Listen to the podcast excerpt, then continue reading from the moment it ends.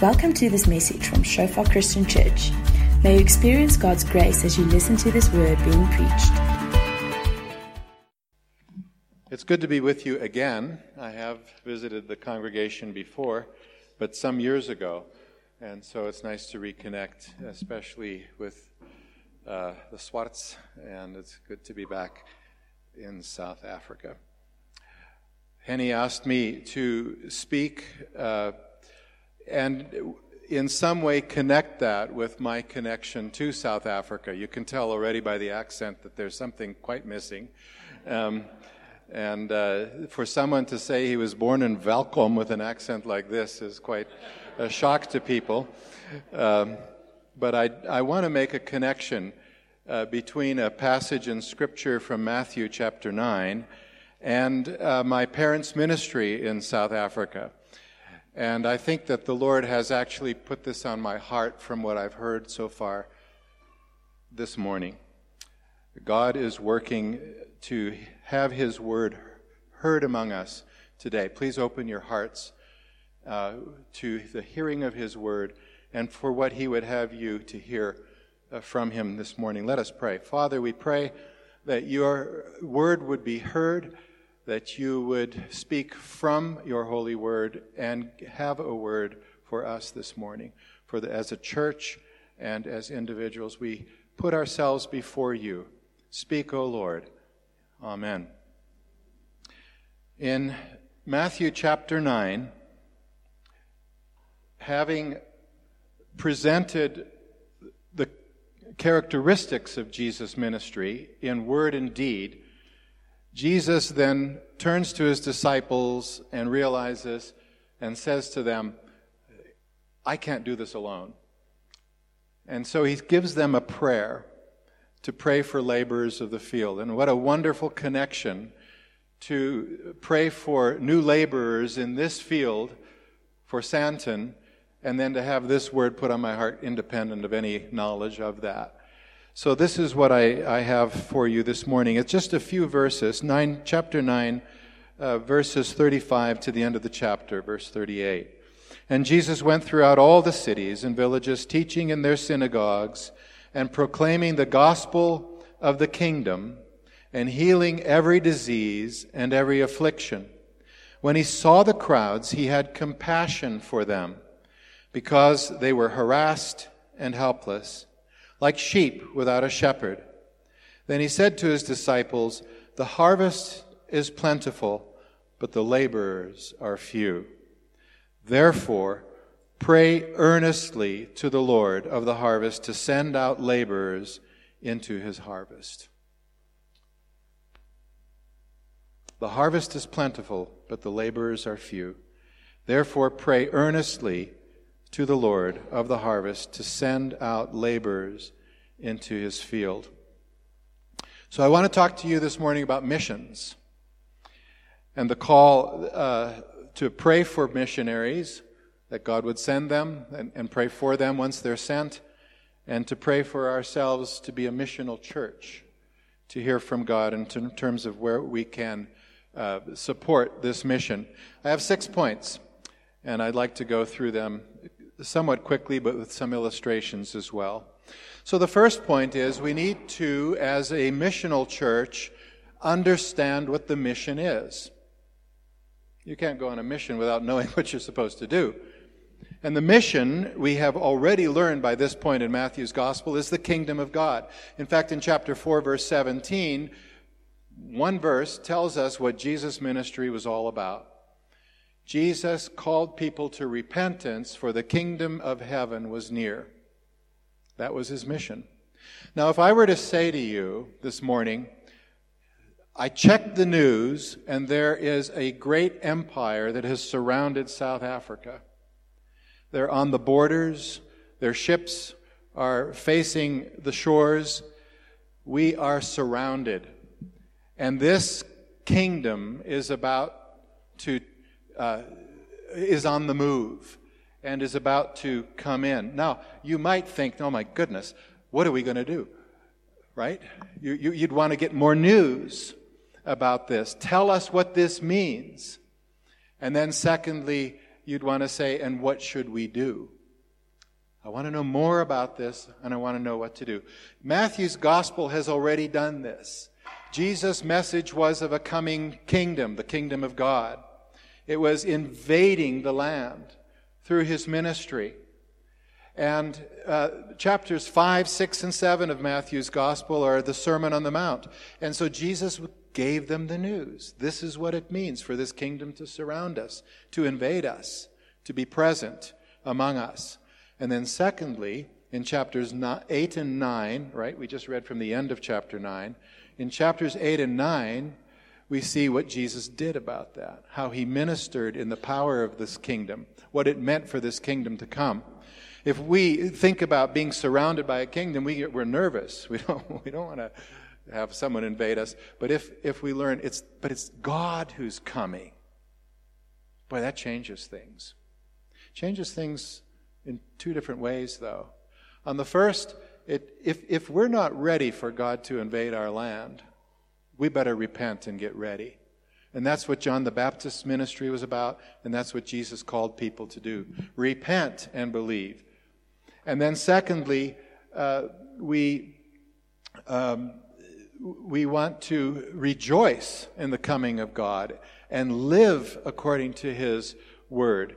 And so, this, this is an exciting thing.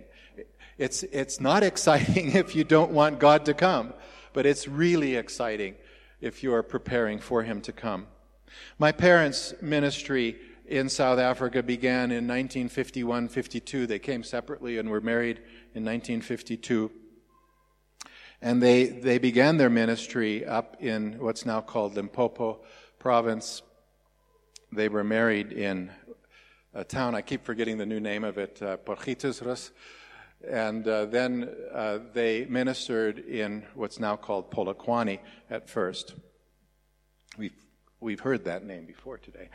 Um, and uh, they, one of the places they ministered was a village just sort of northeast of Polokwane called Gamalepo.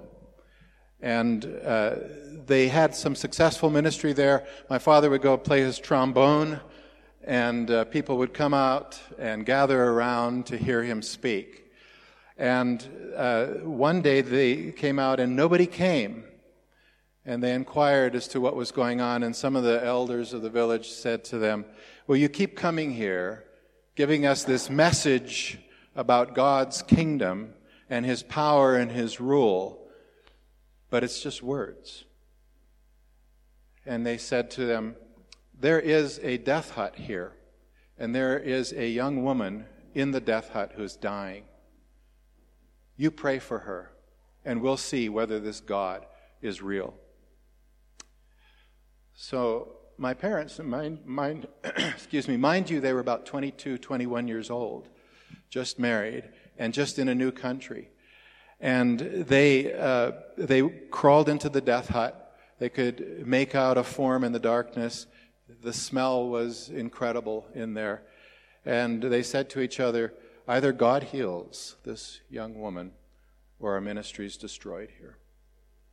The kingdom message had to be related to the reality of the kingdom power. And so they prayed. They left. They came back the next week.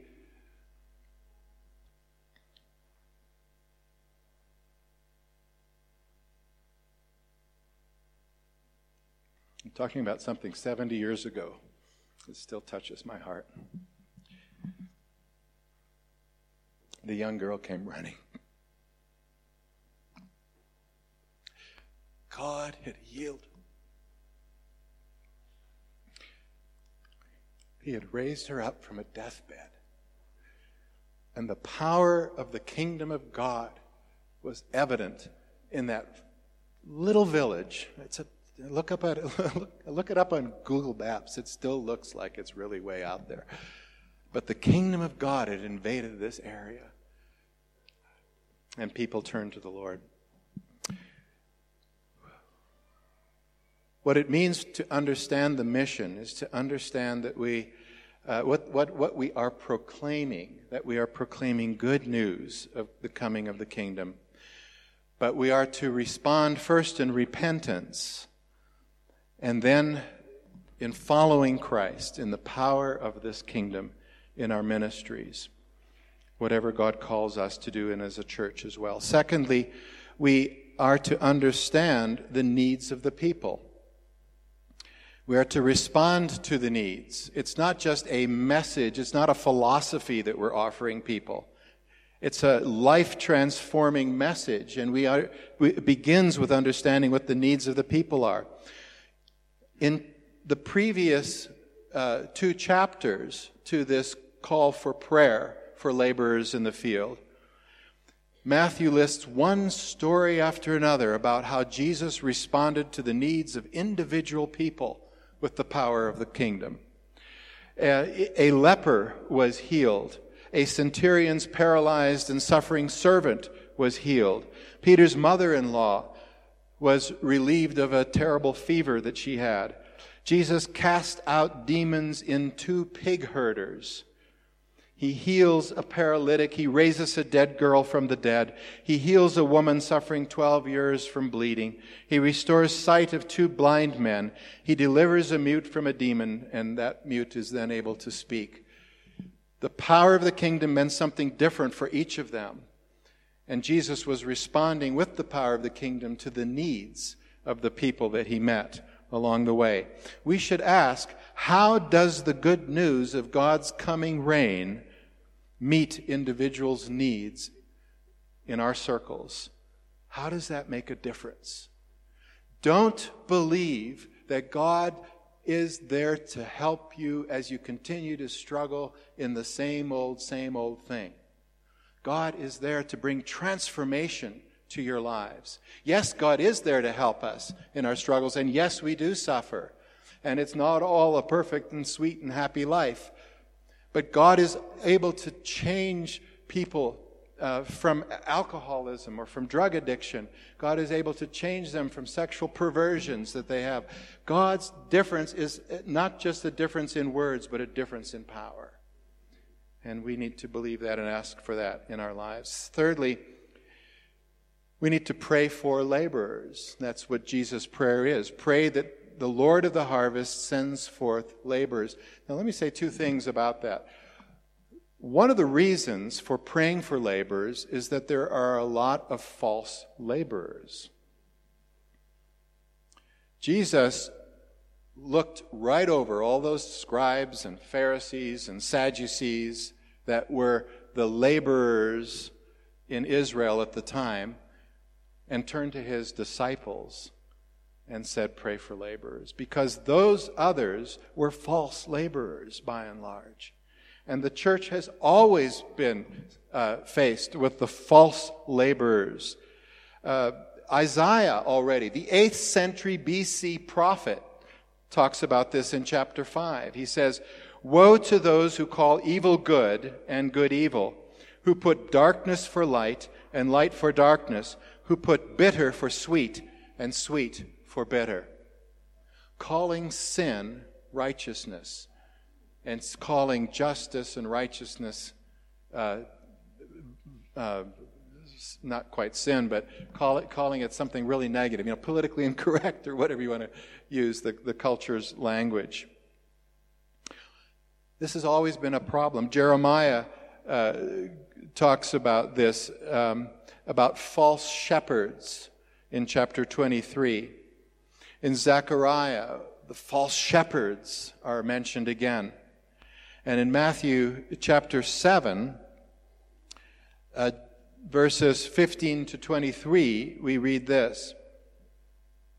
Ask and it, sorry, chapter 7, 15 through 23. Beware of false prophets who come to you in sheep's clothing, but inwardly are ravenous wolves. You will recognize them by their fruits. Are grapes gathered from thorn bushes, or figs from thistles? So every healthy tree bears good fruit, but the diseased tree bears bad fruit. A healthy tree cannot bear bad fruit, nor can a diseased tree bear good fruit. Every tree that does not bear good fruit is cut down and thrown into the fire. Thus you will recognize them by their fruits. Not everyone who says to me, Lord, Lord, will enter the kingdom of heaven. Boy, that's a sobering thought. But the one who does the will of my Father who is in heaven. There are people who say, well, the Bible says that, but we know better today. And they'll stand up and uh, say those things as ordained ministers in some churches. On that day, many will say to me, Lord, Lord, did we not prophesy in your name, and cast out demons in your name, and do many mighty works in your name? And then I will declare to them, I never knew you. Depart from me, you workers of lawlessness. It's those who go against the law of God who are these false teachers. And um, that's what we're called to be aware of. Now, Peter, in chapter 5, 1 Peter, uh, talks about what it means to be a good shepherd. And these would be the good laborers for whom we're to pray. Good shepherds care for the flock. They exercise oversight. They willingly and eagerly serve. Not sh- after shameful gain. They don't domineer over people and are examples for people.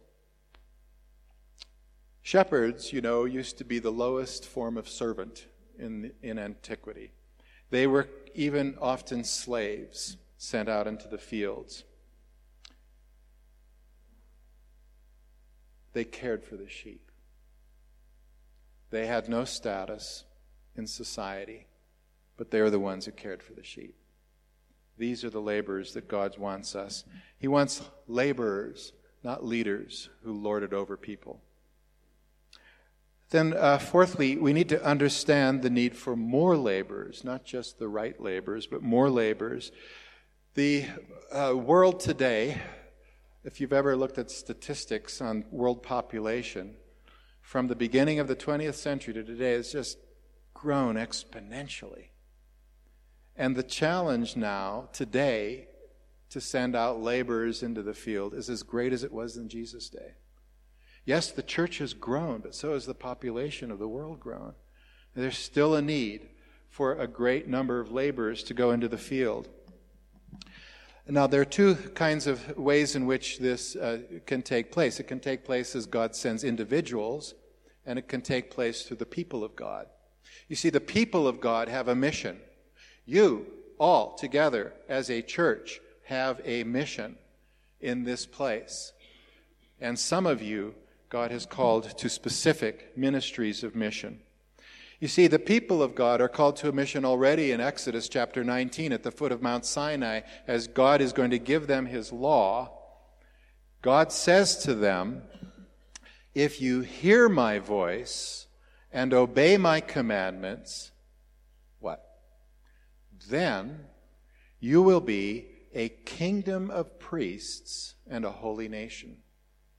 We're to be a kingdom of priests and a holy nation in their context. What does it mean? A priest is someone who stands between God and the people. A priest is someone who brings the people to God. A priest is someone who uh, presents God to the people.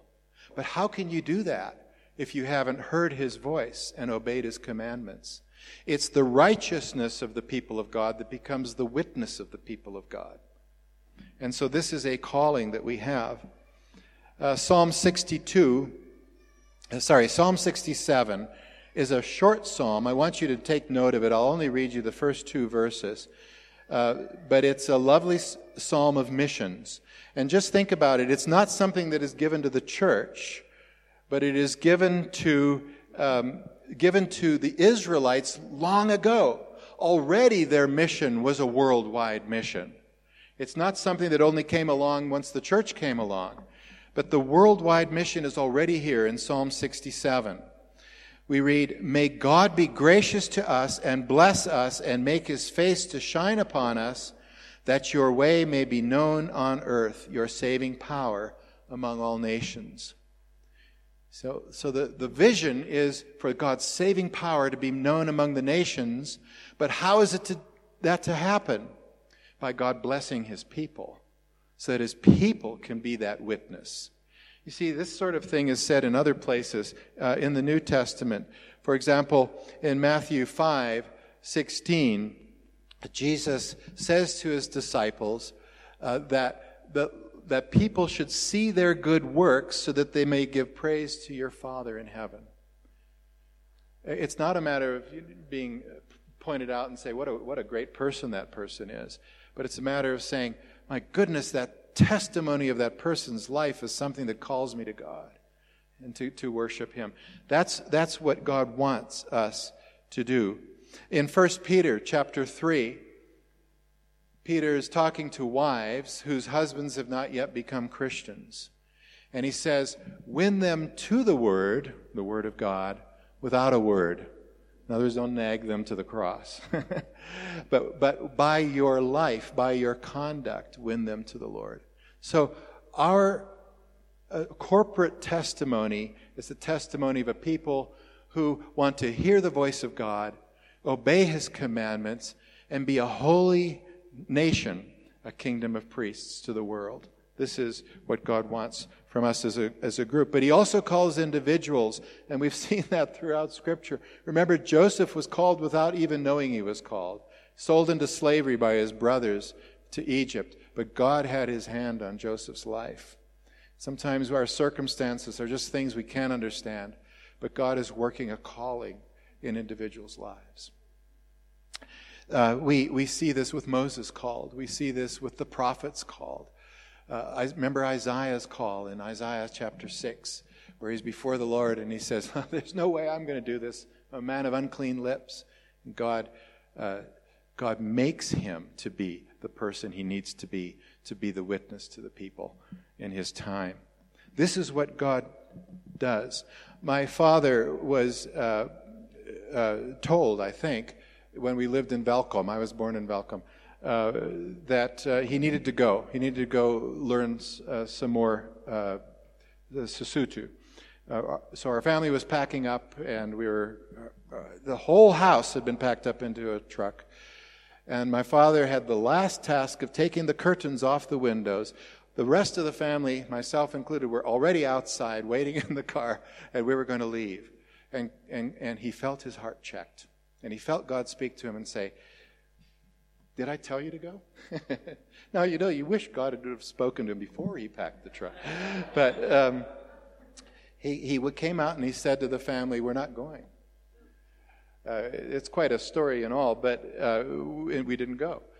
And uh, part of the reason for that thinking maybe we should go was nothing really seemed to be happening in the ministry up until that point. Shortly thereafter, revival broke out.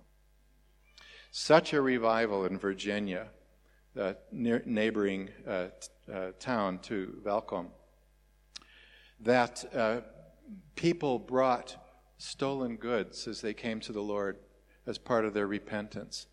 And the truck that uh, carried that huge tent uh, for a few hundred people that truck was filled to capacity and overflowing with stolen goods. That one person even brought the front door of his house. Um, his wife was rather upset with him. But she was even more upset with him when he, he took the blanket off their bed uh, and said, Oh, yes, I remember stealing this too. Uh, and people even brought uncut diamonds as part of their repentance. And that witness was a, a witness to the, to the police department as well as these people turned to God uh, in repentance. Um, so, did God tell you to go? Did he tell you to go in mission? Well, maybe he didn't tell you not to go.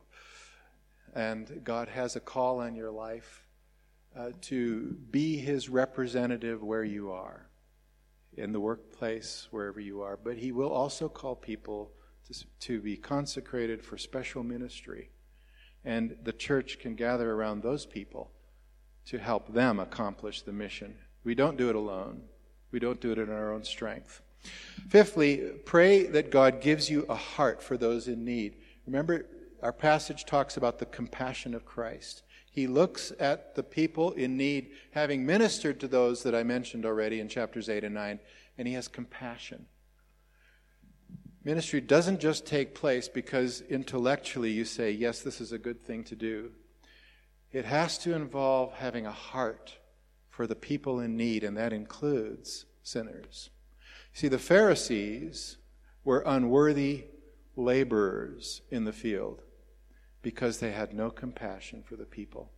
They looked at sinners and walked on the other side of the road instead of feeling uh, a call to go and speak to them about the power of this invading gospel, uh, the coming of the kingdom of God. In that same revival in Virginia, uh, the, there were some young men who were there day, night after night in the tent meetings, and they were excited about what they were hearing and seeing. And they remembered a man who lived in the tombs. This is just like a story out of the Gospels. Uh, he uh, hardly wore any clothes. He was out of his mind. People would see him walking miles away uh, down the road, just completely out of his mind. And that, the whole community knew about this man who lived in the tombs. He was demon possessed, he was out of his mind. And so these young men got up out of the service, they went to the graveyard, they tackled him, they bound him with belts, and they brought him back to the tent meeting.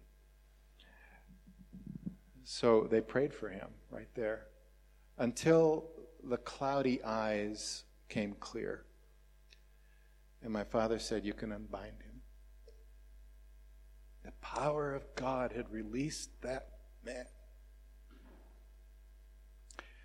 But what made that happen was the compassion of those young men for someone the entire community had written off as useless. That man became a leader in the community. I, I can't quite remember whether he became a teacher or whether he was appointed to the city council or both, but he became a leader in the community. His mind was so restored uh, by God. And then finally, remember to pray. This is what the whole passage is about in Matthew 9. Pray that the Lord of the harvest would send forth laborers. Isn't it incredible that God invites us to pray for something like that? You see, if it's God's mission, why doesn't He just do it? But He involves us from the very beginning. He says, This is going to happen if you start praying. So pray for your missionaries, pray for uh, laborers in the, in the harvest field. This is what we're called to do. Uh, someone named Hugh Palmer said that this passage in Matthew 9 is the other Lord's Prayer.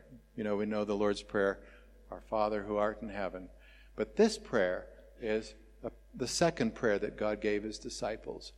Pray that the Lord of the harvest would send forth missionaries, send forth laborers. We call we say missionaries. Don't don't get caught up in that. It's not that you have to go far away to another country. It's not that you have to be a missionary. It's laborers in the field. And is the field not here just as much as there? We're all called to this. When my parents uh, first began their ministry, they thought they were going to go off to some mission station near Polokwane. And then they felt the Lord calling them, No, stay here in Pietersburg. I have a ministry for you here. And uh, that someone told them, If you're going to work here, go, go to this house. So they had an address. They went to the house. They knocked on the door, and it, uh, they opened up, and they saw women on their knees praying.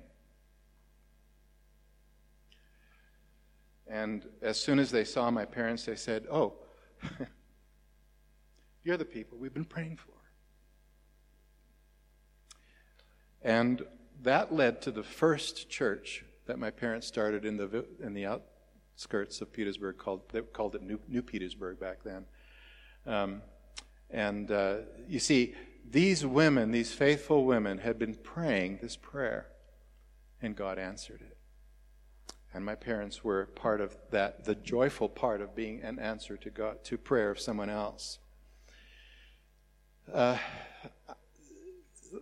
let me just conclude then by challenging you once again with these exciting words about being part of the coming of God's invasion here.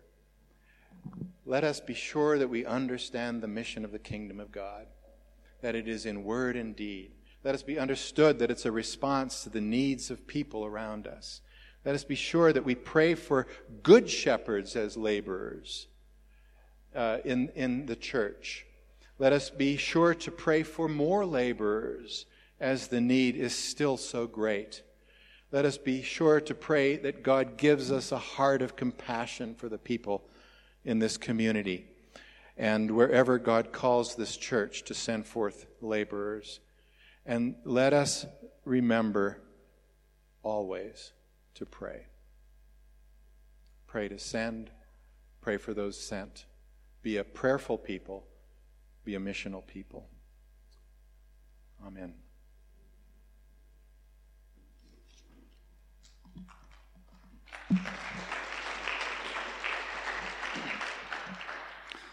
Wow, thanks, Roland. That um, that was really amazing.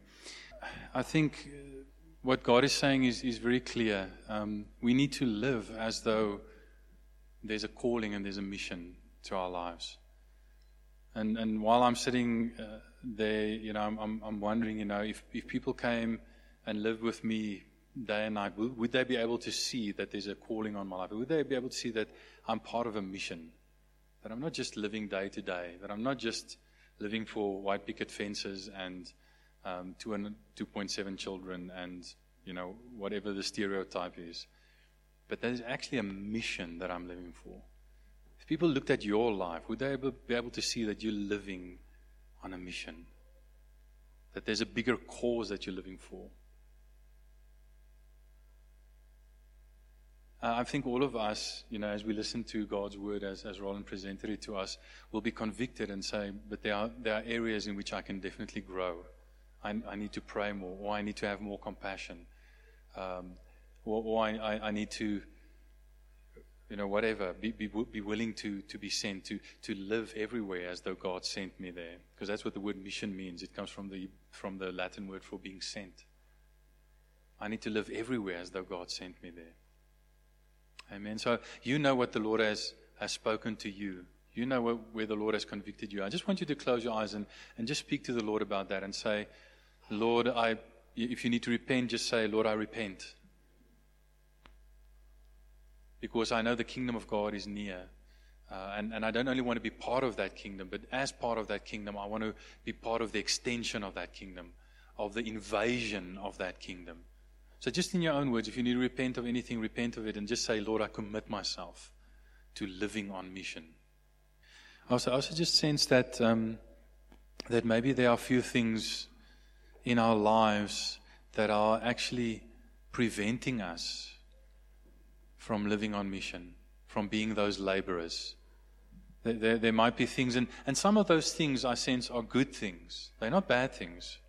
Some of them are, are good things like career and, and all kinds of stuff, which are absolutely not bad things, but, but we're allowing them to become ultimate things. We're living for those things instead of for God's kingdom, primarily. Instead of, of, of allowing us, uh, allowing God to, to, to make us see those things uh, in the light of His kingdom and through His kingdom. And if there are any such things that you can think of that are holding you back from being a laborer, I just want you to bring them also before the Lord and say, Lord, I just, I just let these things go. And, and it, it might not be that, that God's going to tell you, let, you know, to, to sort of um, depart from those things or, or cast those things out of your life, but He might tell you that those things must occupy a different space in your life. Subject to Him and His kingdom. So just, just close your eyes right there where you are. And if there's anything that you need to reprioritize in your life and make sure that it is subject to God and His kingdom. I just want you, in your own words, to pray that and say, Lord, I'm making all of these things subject to you and your kingdom. Yes, Lord God, we just come before you, Lord God, and we thank you that we have, each one of us has a calling on our lives, that we're part of your kingdom and of your kingdom invasion, your loving invasion of this often wicked world that we live in. And Lord, we, we thank you for that privilege, Lord. Lord, and we just want to bring, Lord, anything that is preventing us from being a laborer, Lord God, where we are. Lord, even the good things, Lord, we just want to prioritize, reprioritize them, Lord, and, and make everything subject to you and your calling upon our lives. Please renew our minds so that we'll see life through your eyes through the lens of your gospel and your kingdom. And Lord, we we just pray, Lord, that you'll Lord help us to have that compassion that you had and still have for us and for the people around us. Lord, break our hearts for what breaks yours. Give us your compassion. Give us your eyes that when we look around ourselves that, that we'll also see people as Lord sheep without a shepherd, harassed, harassed and, and wandering around. Just in closing, I, I just want us to pray and, and ask God and say, God, please open up my eyes to see what you see around me, the things that I don't yet see, to really see the people. Just ask God in your own words. Just open up my eyes, please, Lord.